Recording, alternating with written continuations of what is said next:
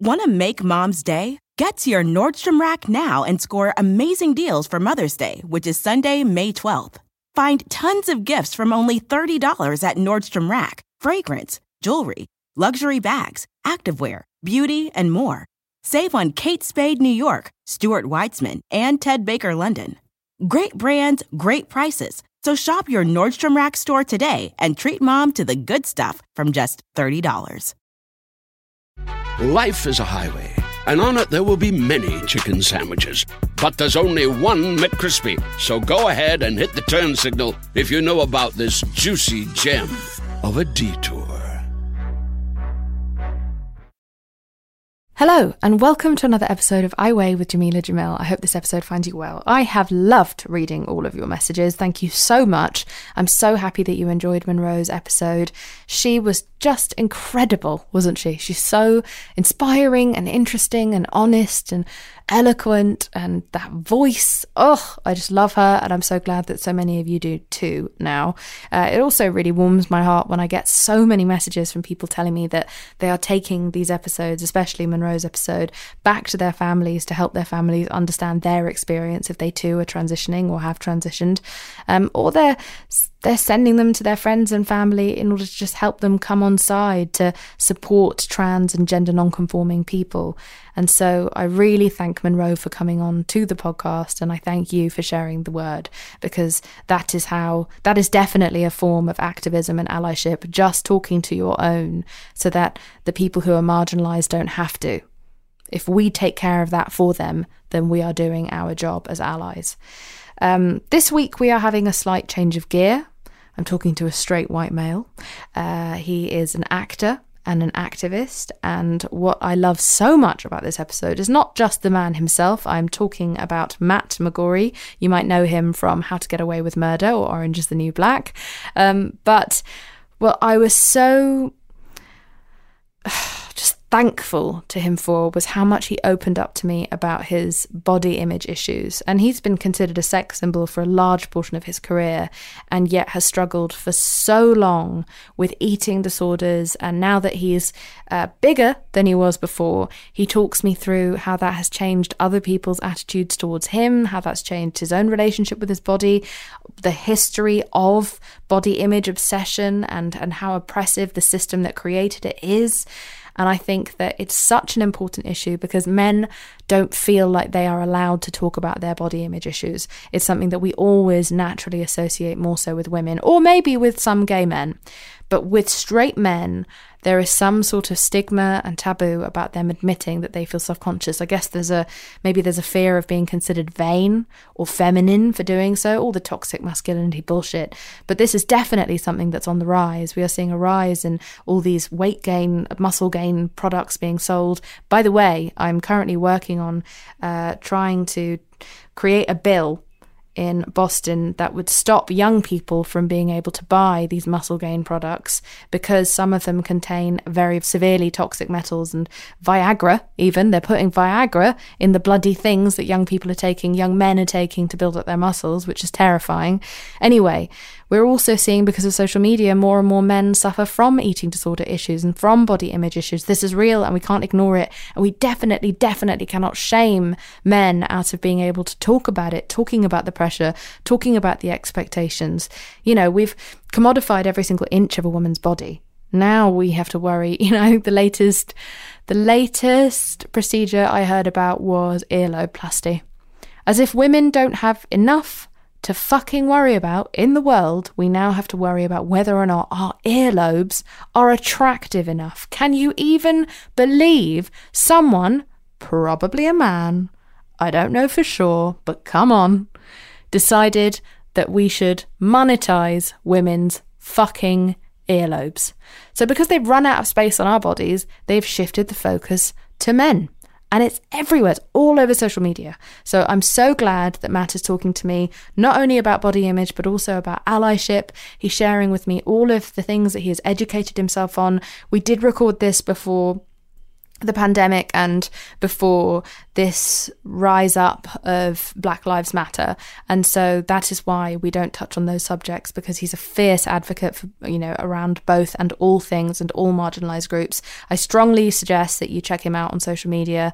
And I really hope you enjoyed this episode. He's a really rare human being and the way he uses his platform is really, really cool. So enjoy the wonderful Matt McGorry.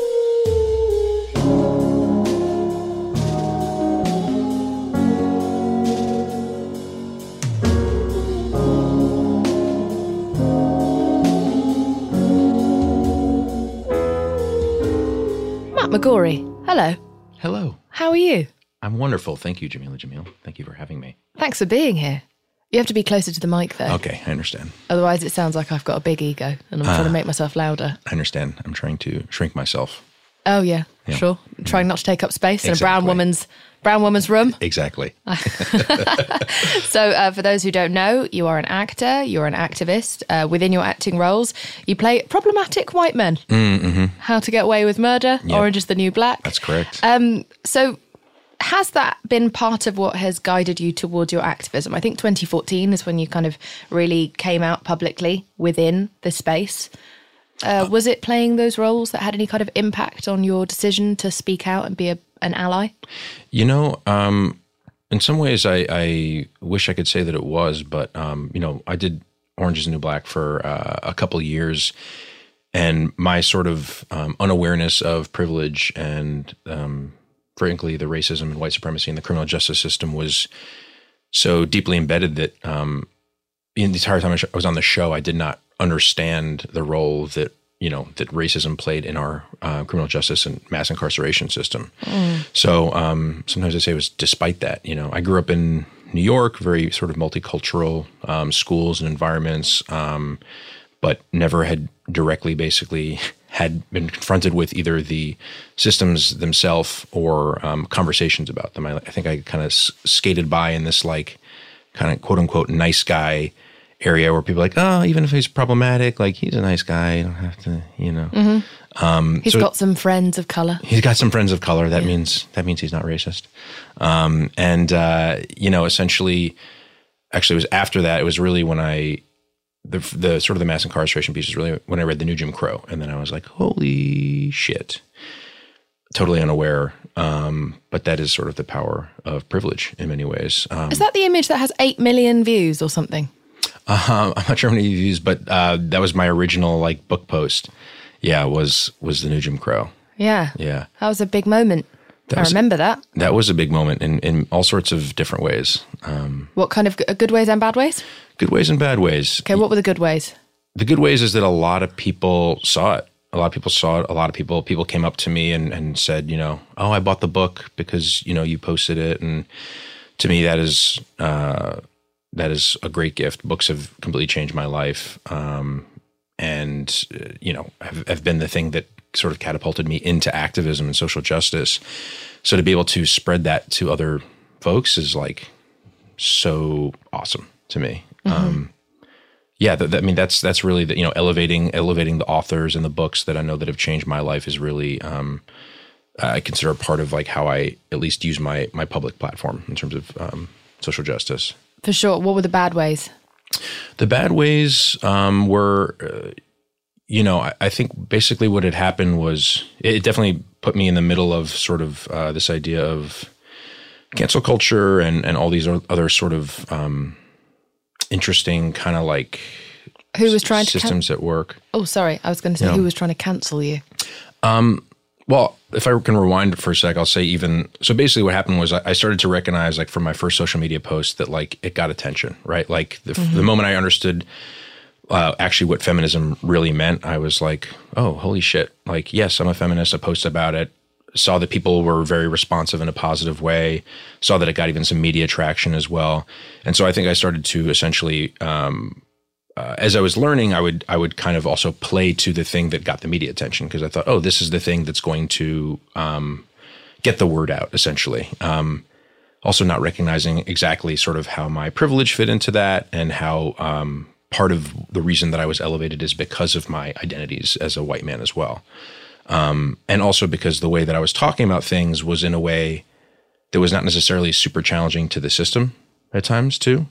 Um, so it started to become like a, a, self kind of fulfilling thing where I would uh, try to find the thing also that would resonate, right? That would re- so I did the free the nipple thing, and I, you know, I was thinking specifically about what would what would be a thing. Did you free your nipple? I freed my nipple. Okay. But then I put your nipple's always been free though. Hasn't my it? nipple has always been free. Yeah, sure. But um, I, I took I took uh, Miley Cyrus's and Chrissy Teigen's nipples, nipples, that had been banned, and I put them on mine on my old bodybuilding body, trying to use also my the privilege of the body that I had um, when I was terribly unhealthy, preparing for bodybuilding, mm-hmm. and of course it blew up, right? Um, and essentially, it became this sort of self reinforcing thing where I would do things that were not necessarily the deepest kind of level of engagement, um, but then publications, certain publications would praise me, and then that would also open me up for more sort of sometimes the headlines, you know, like they just they didn't set me up well. You feel like they were they accused you of virtue signaling? Yeah, or basically it became about like, oh, Matt McGorry is. I feel so fucking weird even saying this. I'm not gonna. So maybe I'm not gonna say it, but really putting me up on a pedestal in a certain way. Can you say it? Mm, if you hate it afterwards, I'll promise I'll take it out. Do you promise? I promise. Um, I'm not as much of an asshole as I look. um, just anything about me being like, you know, the best whatever, you know, ally, best ally, best, you know, guy, any any of these things that really they're part of what I admire about how you use your platform too is you you you talk about um, that it's a journey, right? And that you mm-hmm. are, and we have to recognize that we will continue to fuck up in our life. Like that's just the way it is. Yeah. And so, being what I needed, what I really needed was the awareness of how, regardless of my intentions, it was elevating me and I was taking up space without realizing it. Yeah. Um, and then the truth is, the deeper that I talk about the issues, the less that like the typical mainstream liberal press actually wants to cover them right? So if I'm talking about how I'm insecure about my body, they're like, "Oh, yay, thank you." If I'm talking about fat liberation and the intersection of of how capitalism uh, perpetuates it, it's like, "Oh, it's, it's good," you know. And then, well, advertisers aren't going to love that, exactly. yeah. You know, so and that's the thing is like actually now that I feel like I'm doing the realest work that I've ever been doing, there's less, and, and I'm okay with that. Um, but I just I I have to recognize that difference, and and I think when I was playing into that it was playing away from even like sort of the deeper conversation too. For sure, for sure. I am um, when it comes to taking up space, like I I, I frequently ask to have uh, different nationalities or people with different disabilities or people of different sizes on the covers with me and they're like oh sorry we can't do that so right. it's either you don't do it or you do it on your own and so the conundrum there is do i walk away yep. with uh, the full integrity but then the conversation never gets had yep. or do i just have to do that that taking up of space in order to bring the conversation into the magazine. Absolutely. So it's a constant battle. How do you how do you avoid taking up space? Um, it's interesting. You know, I think as a response to all that all that had happened, um, and then basically it, it, it, got to the point where it's like if I was in a photo of like a bunch of women and I was in the middle, like people would just be like, "Oh, of course he's in the middle of the photo," yeah. and, and, then and, and then and then it really it it it started to affect me um, it, yeah. and and emotionally, emotionally, yeah. And for a long time, it was about really amplification is an is an important uh, is an important part of allyship. And so for me, under like being able signal to, boosting, signal boosting, exactly, yeah. Uh, virtue signaling. Um, I'm just kidding. No. um, um, uh, you know, really being able to like elevate the folks whose ideas have impacted me. You know, and so you know, the ideas I'm expressing, they've they've come, they've been shaped by you know, primarily women of color and black women, um, women, folks like Bell Hooks, you know, mm-hmm. um, and Roxane Gay and exactly, yeah, yeah, Adrienne Brown, um, so many amazing folks, and so so part of it is is elevating at least in the platform in that way, um, and then really actually I started showing up in person and organizing because basically I, I hit a point where I was like. I don't know what I can even talk about on social media. And that was sort of the, the primary way of my making sort of waves at that point. Well, suddenly when you become an inflammatory person, everything you say yeah. uh, is because people at home they don't know you, they've never met you, mm-hmm. and so they are projecting onto you their most sometimes their most sinister. Mm-hmm. Uh, inflection, mm-hmm, I guess, mm-hmm. as to what your tone is, yeah. what your motivation is. Yeah. And so it becomes like a funny meme culture yeah. almost to rip exactly. you down. Exactly. Yeah. And it just yeah, it just continues and continues. Yeah. Um, I got called the Rachel Dolezal of the fat community, which Oh I my thought was fucking hilarious.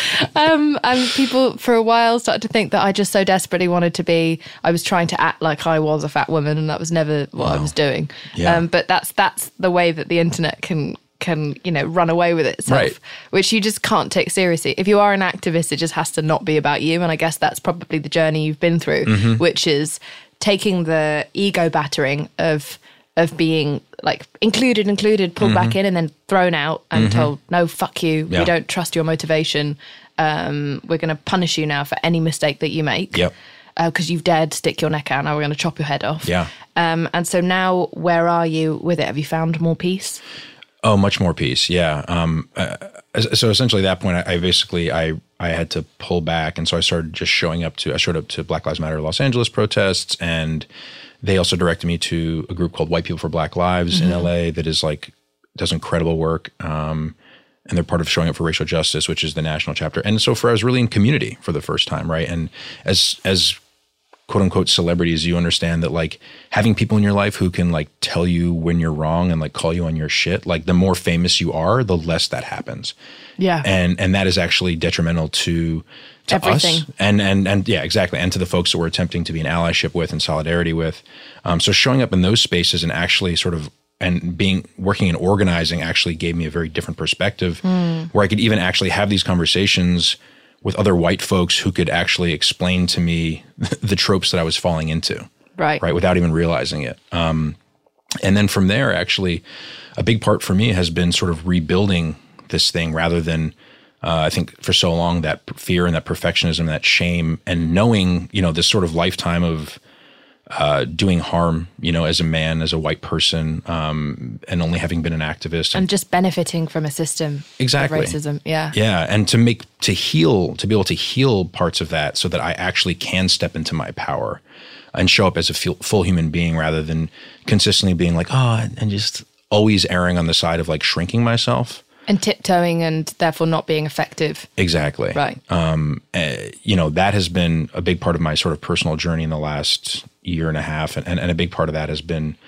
Um, the coaching that I get to do with my mentor J. Love Calderon, who I formed um, Justice, this company with, and and and really tapping into sort of those deeper kind of um, those elements of shame and the core limiting beliefs, and and actually working to shift that, um, rather than just being like, well, it's good enough that I'm doing the work, right? To actually say, this has to also the idea of mutual liberation is it is also about me. You know, I, I actually do have to be uh, guiding my activism based on um, the needs and solidarity of like folks of color and the people that I'm um, seeking to be an allyship with. But at the end of the day, actually, I do need to like deciding that it doesn't matter if I'm happy or not, or that the more miserable I make myself, the better. Um, was an idea that was like forcing me to a corner that felt like basically I was unsure if I would ever be able to continue to be an actor, essentially. Yeah. to be in integrity with myself, because as you know, this industry is incredibly toxic. Oh, yeah. Disgusting. Yeah. Filthy. Dripping with oh, toxicity. Sorry. Dripping is a.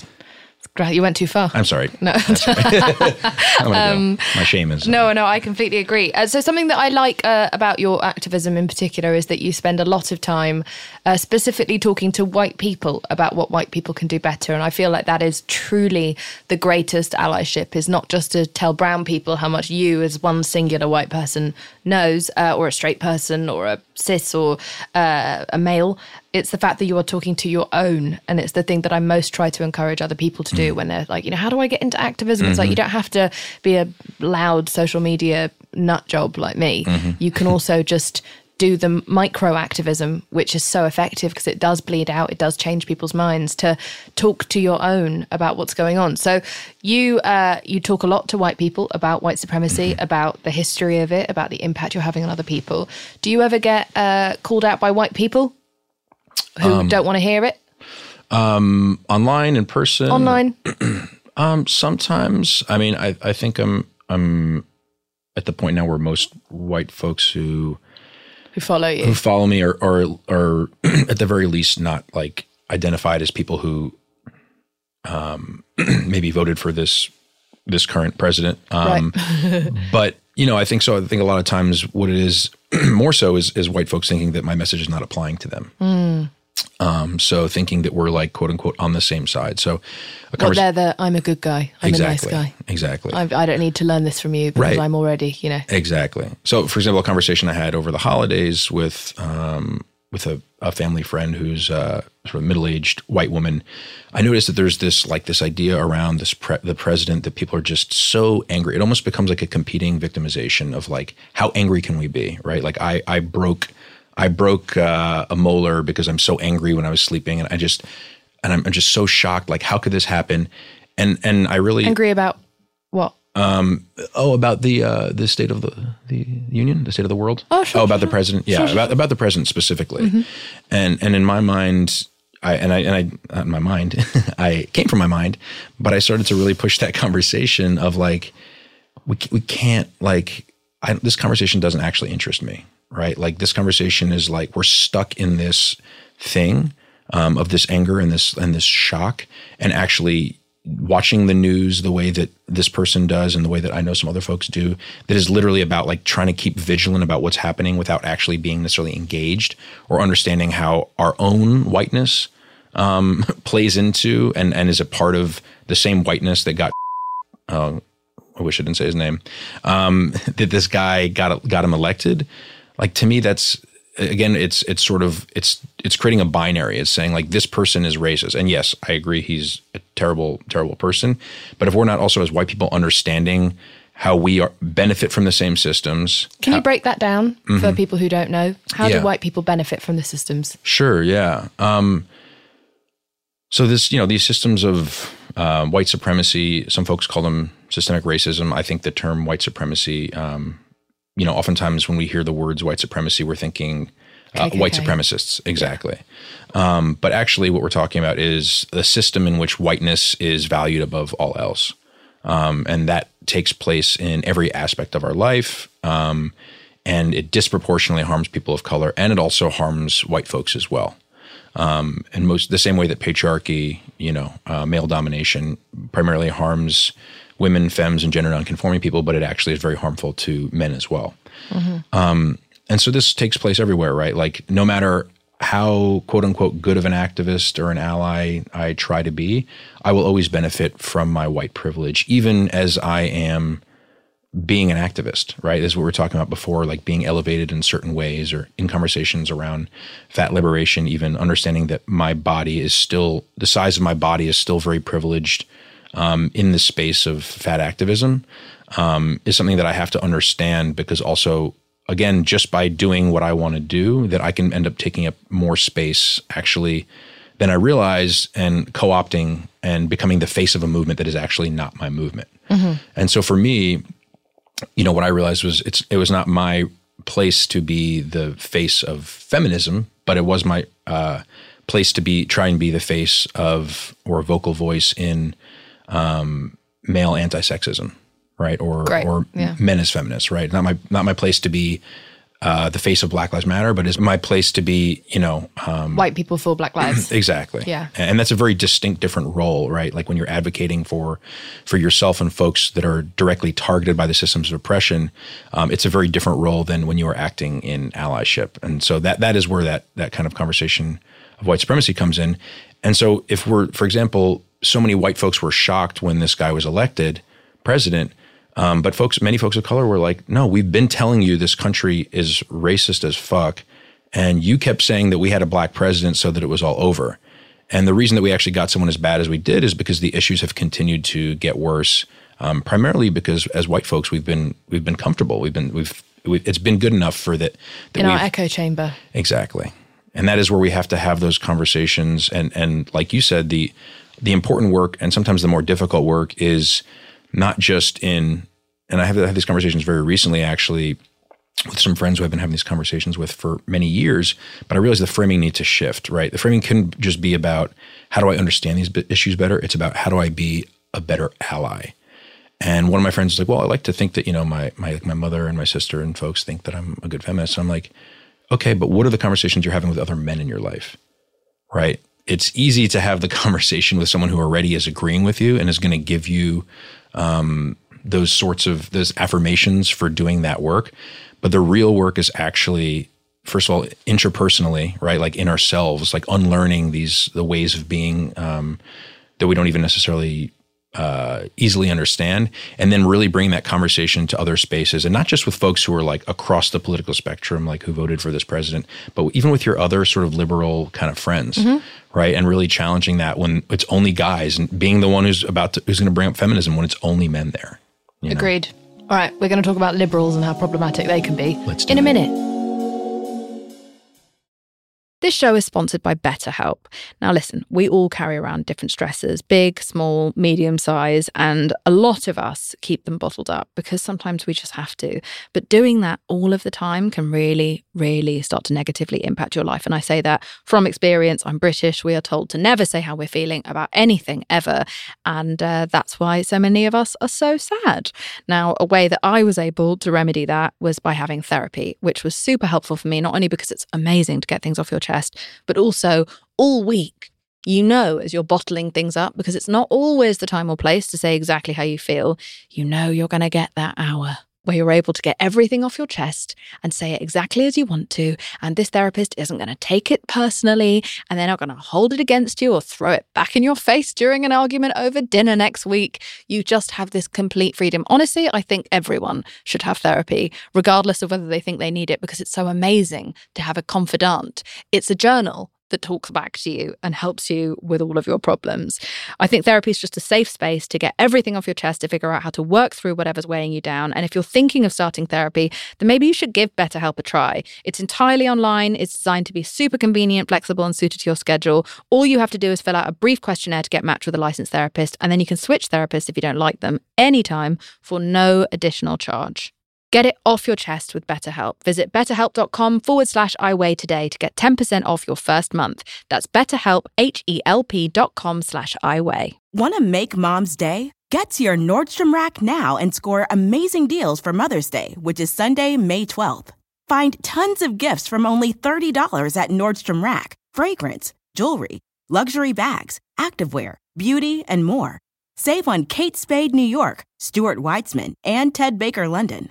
Great brands, great prices. So shop your Nordstrom Rack store today and treat mom to the good stuff from just $30. Start clean with Clorox because Clorox delivers a powerful clean every time. Because messes happen. Because Hey, listen. Remember how you told me to toss those takeout containers before we left for vacation? And you were like, I'm serious. If that leaks over the counter, it'll be a slimy abomination by the time I get back. And I was like, yeah, yeah, yeah, of course. Don't worry about it. I won't forget. well, Ooh, yeah, that happens. So start clean with Clorox. Use Clorox products as directed. Rinse after use if in contact with food surface. And we're back. um, so, okay, I want to talk to you about liberals being a bit of an issue sometimes because, as, as one, I recognise the problems amongst my own that there is still a lot of ableism, a lot of racism, a lot of colorism, a lot of homophobia, a lot of transphobia uh, amongst liberals. Um, do you find this in your work? And do you find that you have to actually spend a lot more time than expected uh, actually educating your own? Yeah, uh, I do. I do find this now. I'm uh, personally, I, I don't identify as a liberal. Oh, right. What do you identify as? May I ask? Yeah, I mean, it's it's a. There, it seems like there's no perfect definition, but uh, a leftist, I think, is Right. is what I would sort of say. I mean, I know there's obviously all different ways of defining. I, I think a lot of folks tend to define liberal as sort of anything left of center. Um, you know, um, and yeah, and I, I think that from there was um, oh, I'm trying to remember the the book now. Um, it was called Unapologetic. Um, eh, I don't want to reference it if I can't fully remember.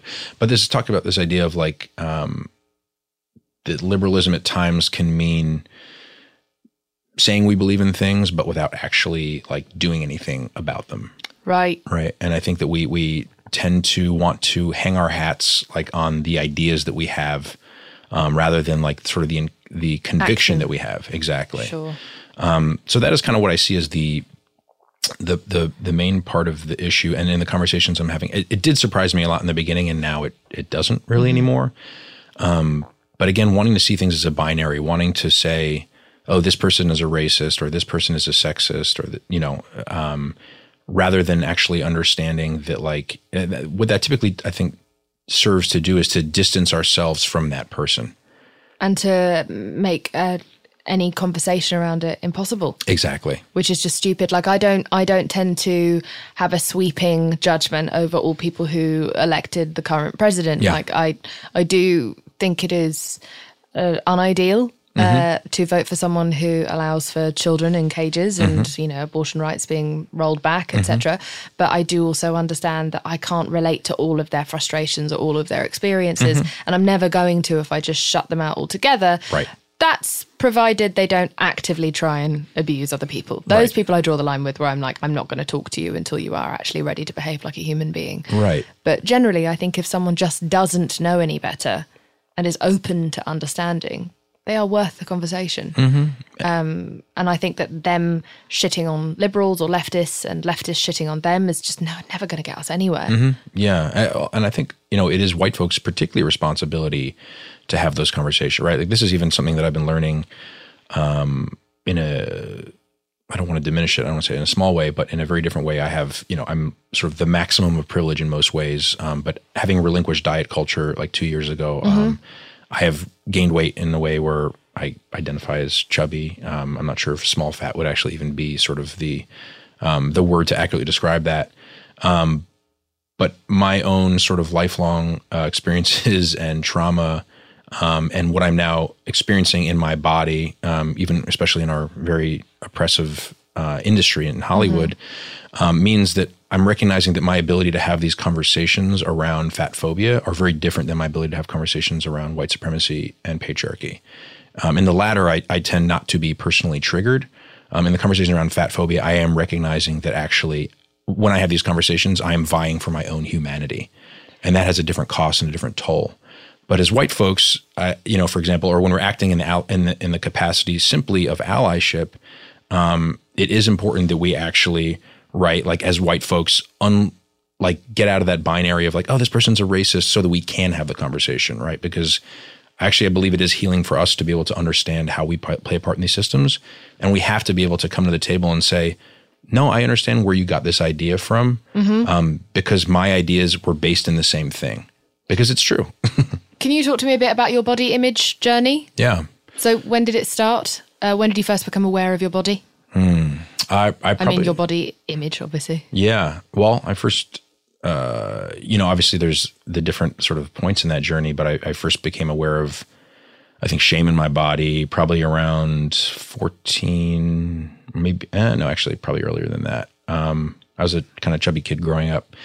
Um, and I'm a very sensitive person. And so the, um, the bullying, you know, which is so normalized, but is still very traumatic for most of us, um, started very young um, and continued for a long time um, until I started seeing a personal trainer when I was 14. You started seeing a personal trainer at 14. I did. Wow. I did. Um, and and then I saw how my social status and social power changed when my body changed. And so obviously that was a fulfilling prophecy. And you know the typical kind of idea is that um, that's why it's so great, right? Like it, it can change your life. Um, as That's the slogan of The Biggest Loser, isn't it? yes, it really Fucking is. hate that show. I know. Fuck that show. Fucking fucks. Yeah. Um, so wait, so you uh, okay? So you got a personal trainer. You noticed you were getting more attention from when it comes to sex vibes. Um, Not actual sex, but I mean people that you are attracted to maybe were more attracted to you now. You were getting invited to more parties. Absolutely, all of it, right? Um, my, my friend uh, Jesse Nealon pointed out also as a man that having a traditionally acceptable body, part of the power that it grants you with other men is that it is assumed that you have access to women's bodies who are closer to that ideal of privilege as well. Wow, Right. did not know that. Yeah. So essentially, if I look quote unquote lean and muscular, then I have access to the bodies of women who are the most popular, the most attractive women, and that also elevates my status even among men. So what? They can have your leftovers. They can, Is that what it is? like vultures. right? God knows I was not eating them all, so um, that was a that was a joke about dieting. I get it. I understand. I just wanted to be clear. Okay. Um, no. Um, okay, so were you also di- you weren't just working out? You were also dieting. Uh, yeah, I I I believe um, that at some point I probably would have had the diagnosis of uh, orthorexia. I'm not entirely sure. I remember when I was It's looking. of food.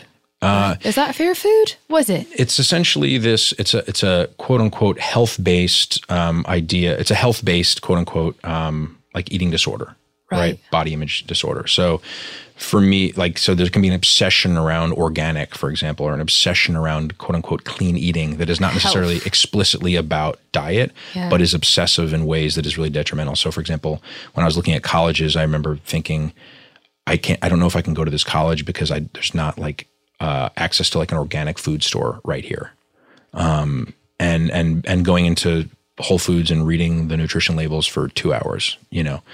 Um, and then so essentially, you know, obviously, I, you know, I became a competitive powerlifter. Bodybuilding was like the peak of uh, like the terrible things I did to my body and the deprivation, and also the peak of, of course, as you probably know too, um, the acclaim for what I was putting myself through. Right, like this idea of uh, the discipline that I that I had and how quote unquote good I was. um, Versus lazy when you were fat, or Exactly. or uh, sort of uncaring about your appearance. Exactly. Self esteem. Yeah. Yeah, and you know, and this, and then of course, I, I this became used as part of the press for me. Even when I became, you know, when I started being on Orange is Black, it was like the talk about me as the old bodybuilder, and I would joke about, oh yeah, it was the most miserable experience of my life. But we were still normalizing this idea that like, wow, what, how impressive that you just, and my body was basically shutting down. In what way? Um, let's see, so many ways. I mean, I couldn't stay warm, you know, and also content warning for folks who, you know, have dealt with eating disorders and and whatnot. But um, you know, like my body couldn't stay warm. Um, like I was constantly obsessing about food, looking up food online and all these different things. Um, like literally bodily functions of mine were like shutting down Got it. Um, and uh, and then after that, of course, you know, you binge and and and you think that that's like you know after everyone has praised you for all this for all this discipline, and then you simply can't control yourself because physiologically your body is doing the right thing by trying to return you to homeostasis. Were you binging and starving around the same time? As in, like, so you would train, train, train, starve, starve, starve, and then binge. Uh, no, I mean essentially it was the basically for the bodybuilding preparation it was four months of measuring, weighing uh, uh, every th- piece of food that went in my mouth, um, and then I basically had two meals that were planned where I could essentially go off plan for a limited Ah, amount of time. cheat meal. exactly. Ugh. And then so after that, I decided that that I was going to give up com- competing and really pursue acting um, because of the amount of time and energy in, that it like took up in my life. I realized that this cannot happen simultaneously. Surely I could make more money for this much stress. right, exactly. I used to have some uh, incredible binges. Mm. Uh, yeah, that was a. I, I was a definite a binge starver from Yeah. Mm. the age of about eleven onwards because I weaponized food so much against myself. Where I was like, food is love, food is comfort, food Mm. is rebellion against my family. Food is it's just it was anything but fuel. Yeah. and so I would starve, starve, starve, and then eventually I would crack because I was a kid and I was a human and I was growing. Right. and I would uh, just just tear through an un like inhuman amount Yeah. of calories Yeah. and and to the point where I would way through to my 20s while I was famous and everything I would eat to the point where I had to sit on all fours Mm. because that was the only way I could physically breathe because my stomach was so like ex- had expanded so much Yeah. in my skinny little body that it was pressing against my windpipe yeah.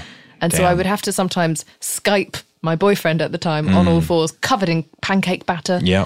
And you know but again because i was slender and i looked you know what society deemed to be good people would just think my binges were funny Exactly. uh, and you know also a lot of them were private Mm-hmm. as we all do um, but when i do it they'd be like god you're so crazy you eat so much and that was the weirdest fucking brag Yeah. of the 90s and the Yep. noughties was the fact that the more you could eat and the slimmer you are you are somehow superior to Yep. all other people and i totally fucking bought into that Yep. and everyone around me did all the famous women i knew they would all order like three dinners uh, did you ever see this You'd see very No. thin actresses who would order like three massive plates Mm. of food and they'd be like god i'm such a pig Yeah. and then just have one bite of each plate and then keep being saying to everyone else hey you should try this you should try this that the food disappears Mm-hmm. yeah. to it's like it's it's very theatrical and i would totally participate in that sort of culture Mm. Totally. no one ever called me out on the fact that are you okay No. Did they with you or they just congratulated you really for your No, body they just congratulated me. I mean, this is this is what the fitness industry is built on, and, and again,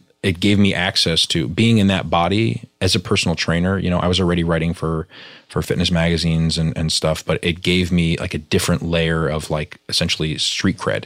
right? Where I could do this to my body and it elevated me socially again. Like, so it, it makes perfect sense why we want to do this, right? Um, and then we do get stuck in these, it seems like uh, these self deprecating jokes that we think are like, ways that you know I see all the time now, and people after the holidays like, "Oh, I'm so fat today," you know. It's like these things are, as I coined the term that I thought was funny at the time, but is actually fucked up, like of being blackout full, basically because Oh, because right, of yeah. binges, you know. And at the time, It's that so hyper normalized. Exactly, it's so hyper normalized. Um, and then essentially trying to be an actor and to to cut a lot of it out of out of it. Um, about two years ago, I stopped dieting entirely um, and using more of a health at every size. And Before you do that, though, approach. can I just Yeah. ask? Sorry, when you were on, I mean, you were definitely an immediate sex symbol when Mm-hmm. you stepped onto the screen in Orange is the New Black. Did that, uh, as someone who themselves has received attention for the way that I look in my career, uh, especially as Tahani, Mm-hmm. uh, where she's considered the sort of this the the one that everyone finds attractive, Right.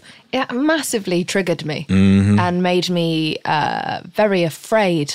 Of letting people down in my Exactly. appearance. Did Yep. that happen with you? Oh, 100%. Yeah. I mean, just to, for people to know what went into those also um, experiences too is, you know, every time I was going to be shirtless on camera, I would um, crash diet for two weeks and severely dehydrate myself. Um, and uh, basically Shred. time it all out. Yeah. Um, and, you know, and that was terrible. And it put strain on my relationship at the time. You know, my libido just like disappeared. I was irritable. That's Um, the that's the oh I'm so glad you brought that mm. up. It's something that I need to talk about more, but it's it's amazing how like the more the harder we try to fit into Mm-hmm. uh, society's idea of like what will make more people want to have sex with us, the less we can't have the energy to have sex. My estrogen levels plummeted. I did not shag. I don't think I orgasmed between the age of 24 and 27 because I didn't have the energy. Mm. that's It's like it seemed like a lot of work. That's frankly, real. I was like, I don't have. Oh God, I can't, don't have it in me. Yeah. I don't, it was a lot for my heart to go through. Ex- You don't have any any libido. No. I, I, no one tells you this. No, no one tells you this. And so it's, it's, it's almost worse because now more people want to have sex with you. You can't be fucked.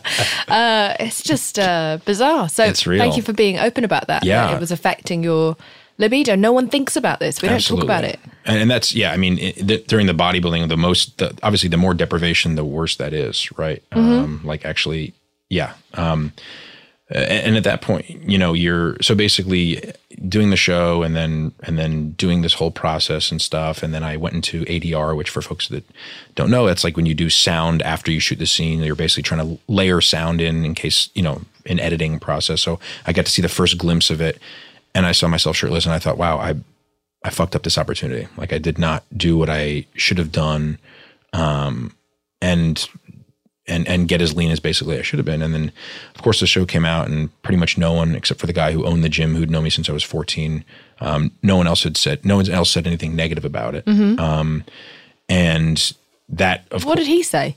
he said to me, he was like, "If you really want to get lean next time, you should come see me." Um, and um, Can I call him a prick? you can absolutely call him a What prick. a prick. Thank you. you can actually call him a prick. You can absolutely call him a prick. Um, but it, right, because it's so interesting because it's like that. That is like the far end of it. But then in all the rest is just everyone else who understands what I went through and what I put myself through and just praises it, right? Which is all part of upholding that. Um, and so, you know, I, I continued to do that again. And I know, I feel like most actors that I know do some version of that actually. Um, and I think as men sort of also too, like the way that like this idea of patriarchy kind of like overlaps with that is that, uh, it's, it's not that bad. Like they're just doing, they're just doing their thing, you know, like this is just like, It's part of the job, isn't it?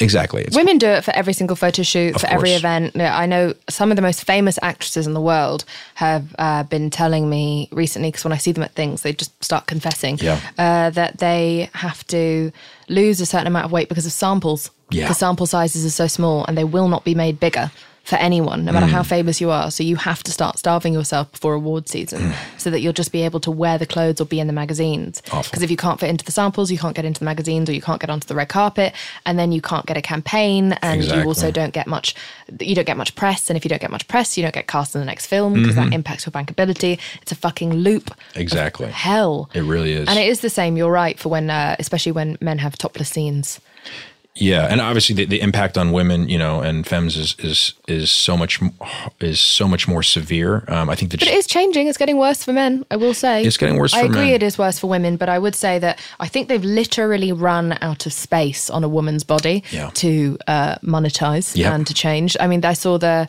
just last year, uh, I I think it was Kris Jenner, someone um, who was promoting uh, earlobe plasty to fix your fucking earlobes. Like they're going after our earlobes, yeah, Matt. yeah. That's it. They went after our labias, and now they're coming for our lobes. Oh, There's not a piece of a woman's body that you cannot uh, try to change. And Really because not. I think there's nowhere else now, like what are we're going to do, the inside of our nostrils? Right. Like, honestly. So I think that's why they've moved in on men is because they are trying to, well, they've run out of space. They've run out of real estate. I'm So worried that you it. gave them an idea now that there's going to be teas for the inside of your nostril. um, now. It's so insane. But Yeah. um, there is definitely a giant spark when it comes to how much men are now being body shamed, especially with the rise of social media. I'm going to talk to you about it mm-hmm. in a minute. Great. Want to make mom's day? Get to your Nordstrom Rack now and score amazing deals for Mother's Day, which is Sunday, May 12th. Find tons of gifts from only $30 at Nordstrom Rack fragrance, jewelry, luxury bags, activewear, beauty, and more. Save on Kate Spade New York, Stuart Weitzman, and Ted Baker London. Great brands, great prices. So shop your Nordstrom Rack store today and treat mom to the good stuff from just $30. Life is a highway, and on it there will be many chicken sandwiches. But there's only one McCrispy. So go ahead and hit the turn signal if you know about this juicy gem of a detour.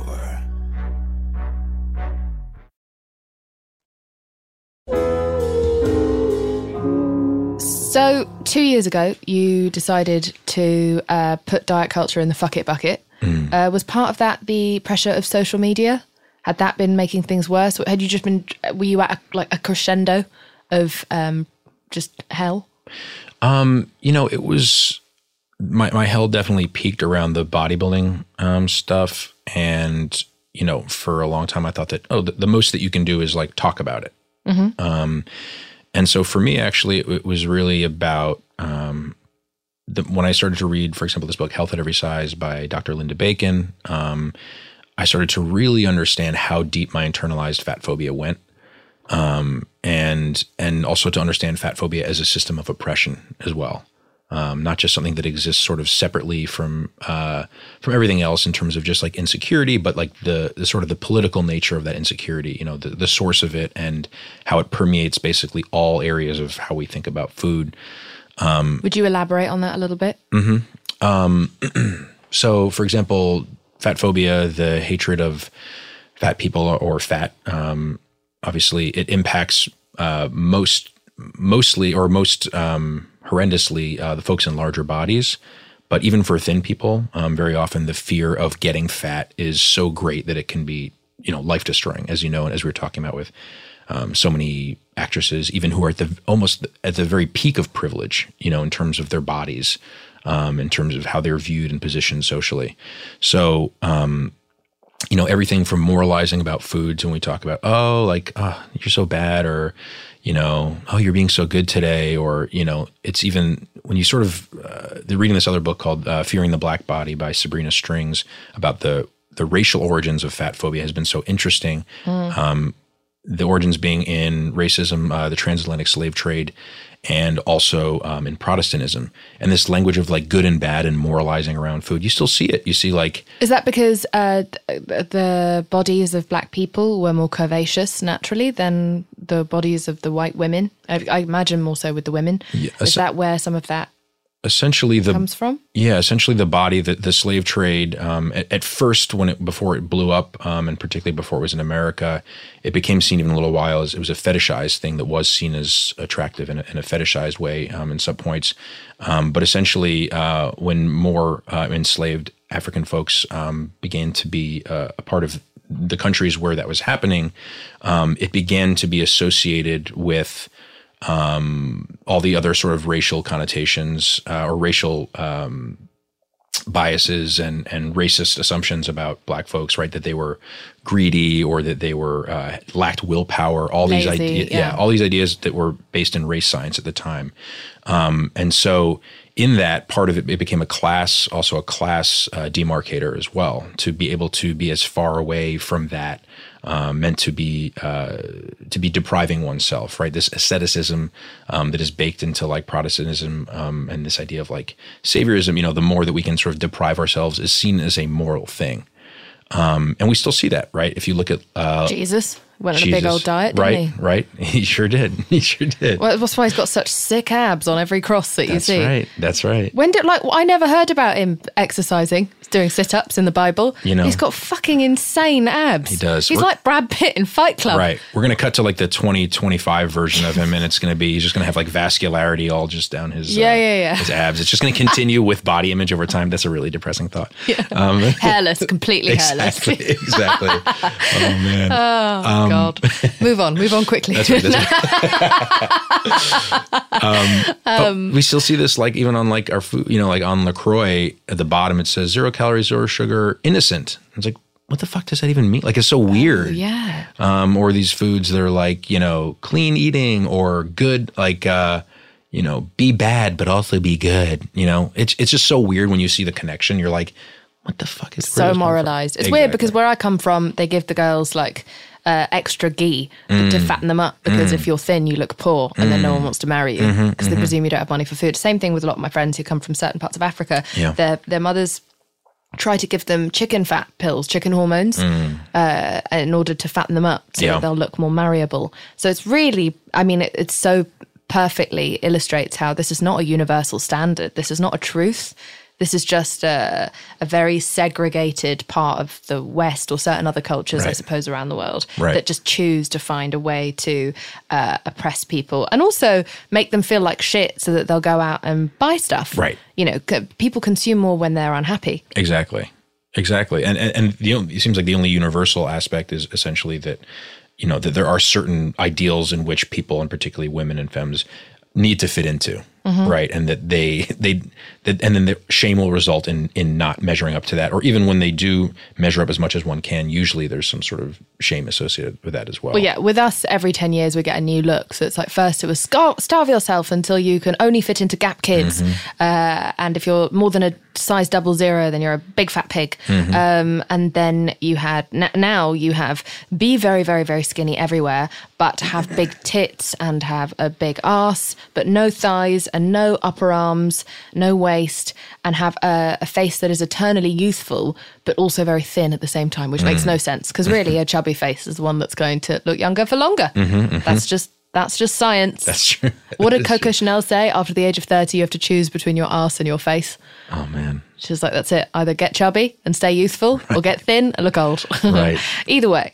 Um, Can't win. yeah, you can't win. Yeah. Uh, it's so peculiar. So, okay, so two years ago, you decide after all of this reading and realizing that you are imprisoned in diet culture and fat phobia, you make a decision Mm-hmm. overnight, kind of. Yeah, I'm I'm trying to remember how quickly it happened, but essentially it was it was a process, right? I never I, I didn't quite say I wasn't willing to immediately relinquish, right? Um You just started to toy with the freedom. Exactly. Great. A- And, and I think that's the way it goes with all these things, right? Like even for example, my first time understanding sexism or racism, um, even if I wanted to say I will never be sexist or racist Stop again, telling women suddenly to get in- back in the kitchen. right, right, that would be a great start. Sure. Um, and um, but but at the end of the day, it's like these things. You know, it's, as you know, it's a constant process of unlearning that will that will happen forever. Yeah. So I could there was no switch to flip. You know, um, I could start that process. I could be intentional about it. Um, but for me, the real sort of the rubber hit the road when in this conversation with myself around. Okay, so am I just am I doing things? Am I organizing my eating in ways to remain a certain body type? And if I'm doing that, then I'm dieting. And that realization was very large for me because I realized that that did cover still a lot of my, and even as a trainer, look, I never use the word diet, right? Because even, and this is the, this is the sneaky like way of diet culture, right? Is that this idea that, um, like I knew diets don't work. What I consider a diet doesn't work. Crash dieting doesn't work. But if you make it a lifestyle, quote unquote, um, and even obviously now Weight Watchers is using that language too. Wellness watchers. Exactly. Oh, is that what they're called? Mm-hmm. Jesus. Lean Jesus. Um, that that Lean, hairless Jesus. no, move on, move on. okay, okay. Um, that um, that basically this, you know, that even if you're not calling it a diet, if it if you are restricting your eating in order to maintain a certain body, a certain level of leanness, as we called it in the fitness world, um, it is a diet. Um, so slowly, I would release that, and and I basically I told myself is like, look, I can always go back if I if I Yeah. decide to, right? But like I have to try to be able to sort of understand this. And I also started kind of unnormalizing these all these different like thought patterns behaviors, the obsessively checking in the mirror, you know, touching my body to see if I'd lost weight, um, you know, trying to trick myself into not being hungry, all this stuff. Um, I almost think of it like in terms of like an abusive relationship. It's like when you are in that relationship, you it's hard to recognize all the things that are so fucked up right that you've normalized right? Like the gaslighting and all this stuff. Um, but after leaving it's and having some distance from it you know it is possible to have uh, more perspective often. And so i realized that i had to basically make you know make some choices um, and step back and said that I could always go back into it. And then over time, I kind of kept releasing different layers. And as I educated myself, I'd be able to understand where those things were, um, you know, where my own limitations were, where I was trying to trick myself into um, various different ways of maintaining the body uh, that I thought that I had. And also the thing about intuitive eating and health at every size is it doesn't it's not really health at every size or intuitive eating if you're saying i'm going to stop dieting as long as i exist in this range um, i mean it's still on the process um, but you're st- when you're still kind of like having that end goal rather than saying like i'm i'm going to allow myself my body to be how it is by Sure. doing this um, we're still actually hedging our bets and and so i really i did that and you know um, You gained weight. i gained weight yeah I How did that feel? Was it scary at first? terrifying yeah Right. it's terrifying and, and again also recognizing that even like the privileges that i have right like as a as a famous person for example the social positioning of being a famous person um already gives me a lot of privilege in that way you know and and um and so to even imagine doing that without that would be even more scary Yeah. right But do you feel like you lost any of your privilege by getting bigger? uh i definitely do yeah Are you getting different roles yeah um in films? I don't mean physically, right right? but yes i am too Lovely. right um gluten-free ones I think you look fucking great. Matt, Thank you. Honestly. I appreciate that. And I've never liked abs anyway. you look brilliant. Thank um, you. Anyway, go on. What were you going to say? yeah, I mean, I, I had a conversation, so I basically decided to relinquish it and relinquish the control. Um, and, um, you know, I had a conversation about eight months ago um, with someone in the industry who basically told me that you know my that I would no longer be able to play leading man roles. Fuck. Yeah, which is um, significant for a number of reasons. One, which like relative, you know, understanding that even where I'm at now, I'm st- I still have so much body privilege in terms of um, in terms of uh, the the spectrum of what it means to be a fat person. Um, and if I can't even be in like a role, or if I'm being told that I can't even be in a role where people believe that I'm like lovable, Lovable, yeah. then of course that that is why I've internalized this shit, and that and that how profoundly that affects other folks in larger bodies as well. Isn't it amazing when someone fucking goes and confirms your biggest fear Yeah. that has imprisoned you all this time? Yeah. Um, I gained about 75 pounds, about five stone, um, when I was on the radio Mm. and it got massive amounts of press. I mean, for six months, I had paparazzi parked outside my house. It was a whole thing. And they would publish like very fat photographs of me next to very, very thin photographs of me because I'd been on medication. So it happened very, very quickly.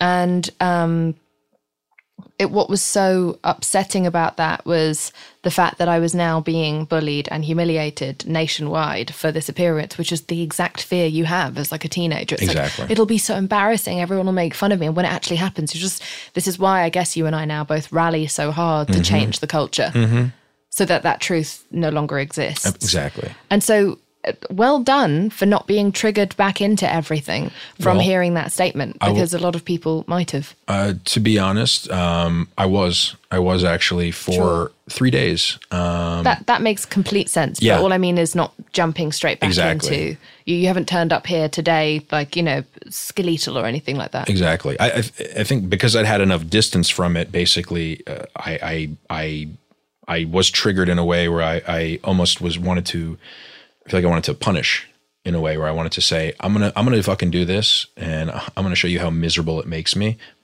which is just a you know Oh, sure. I've up- done that. Yeah, Yeah, yeah. line of line of rationing, but but I did it, and I was so miserable, and I could see I could finally because I'd because I'd released it for so long, I Mm. could see how miserable I was in a way where you know my my spiritual connection that I had felt that I'd really worked hard to develop with the universe was gone. My my energy levels, my concentration, my ability to have like higher levels of thinking was totally gone because I just immediately started thinking about being hungry again and thinking about not being hungry. I mean, being our hunger is one of our most primal Signs of vitality. signs of vitality, internal mechanisms, and to deny that and to try to be in touch with my truest self, whether it's uh, you know sexually or emotionally or spiritually, um, it doesn't work because we're actually trying to deny one of the most fundamental parts of ourselves. So, after about three days of it, I had a call with my coach, and she asked me to stop. Um, and I and I and I did, and I was glad that she asked me. Um, but even in that, it was it was this thing where then going to explain it to people, right? Like, um, you know, I, I see this analogy sort of. I think it's useful for me because I my entry point was in other forms of activism to see analogies with different kinds of oppression, right? So I think of diet culture as like analogous to rape culture, right? In terms of like this sort of ever present like uh, way of viewing women and women's sexuality um, that is uphold, upheld by everything from the smallest sort of microaggression to the larger things. Um, and then obviously in rape culture too, explaining assault, you know, um, particularly as a woman to men, um, obviously one of the main fears and something that comes true very often is that people are either not believed or diminished in some way. Um, and not to, of course, create a one to one, but what my experience was is in explaining to people how I was triggered into this and and and my being upset from all this stuff was that people would then minimize without even consciously realizing it. Especially because you're a man. So Especially like, men man. don't have body issues. Right.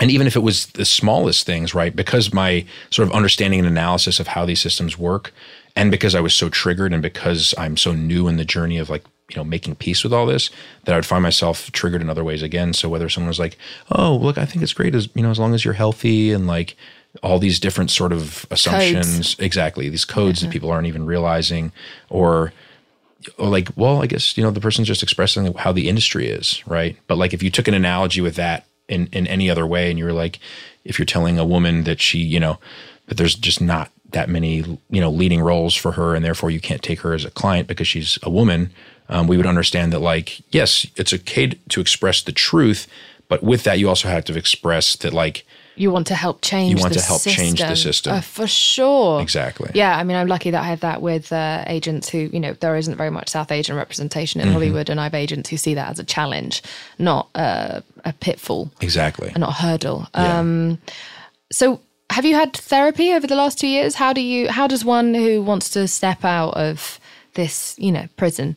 How does one do that? Do you, do you did you have therapy or coaching or anything like that? Yeah. I mean, I've been in therapy for 18 years now. Okay. um, which I'm I consider myself extremely privileged and, and lucky to have experienced. Um, I think that is a great step for for many folks in that way. Um, I think uh, you know there are people who do coaching, you know, health at every size coaching, intuitive eating coaching as a way to step out of that is a, is a Great. great thing. Um, I think being a part of a community like I Weigh or The Body is Not an Apology, Sonya Renee Yeah. Taylor's community, um, being in community so you can really sort of have people that are supporting you in that journey, even if it's virtually, right? Um, is so important because most of the folks in your life, for most of us, are not necessarily going to understand why, and and and we need to be able to sort of go and refill and refuel ourselves in terms of um, our reasoning and, and become grounded in sort of the uh, the truth of what we're doing and reminded of why we're doing it.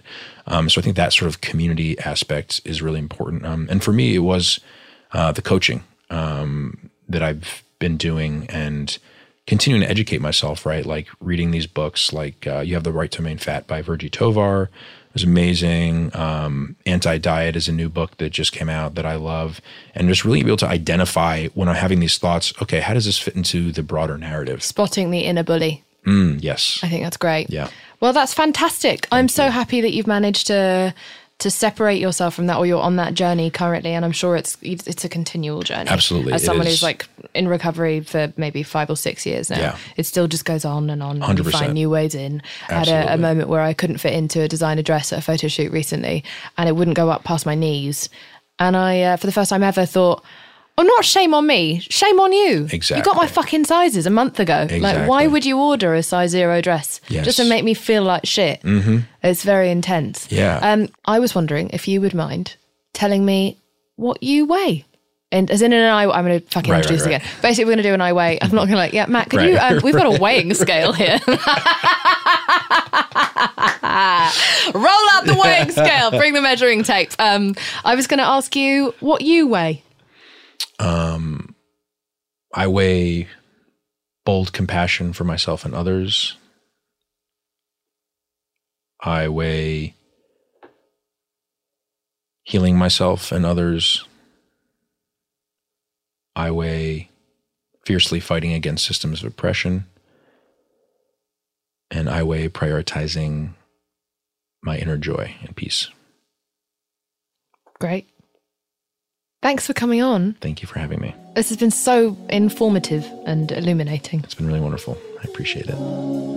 Thank you so much for listening to this podcast. I just want to give an extra massive thank you to the people who helped me make this Sophia Jennings, my producer and researcher, Kimmy Lucas, my producer, Andrew Carson, my editor, James Blake, my boyfriend, who made the beautiful music for this show. And now I'd like to leave you by passing the mic to a member of our community sharing their I Weigh. I weigh my openness and my fucking loud mouth and my love of my sister and I weigh my relationship with my kids and my society as much as I can't stand it half the time. And I weigh my rebellious attitude and protesting nature. Thank you for doing this.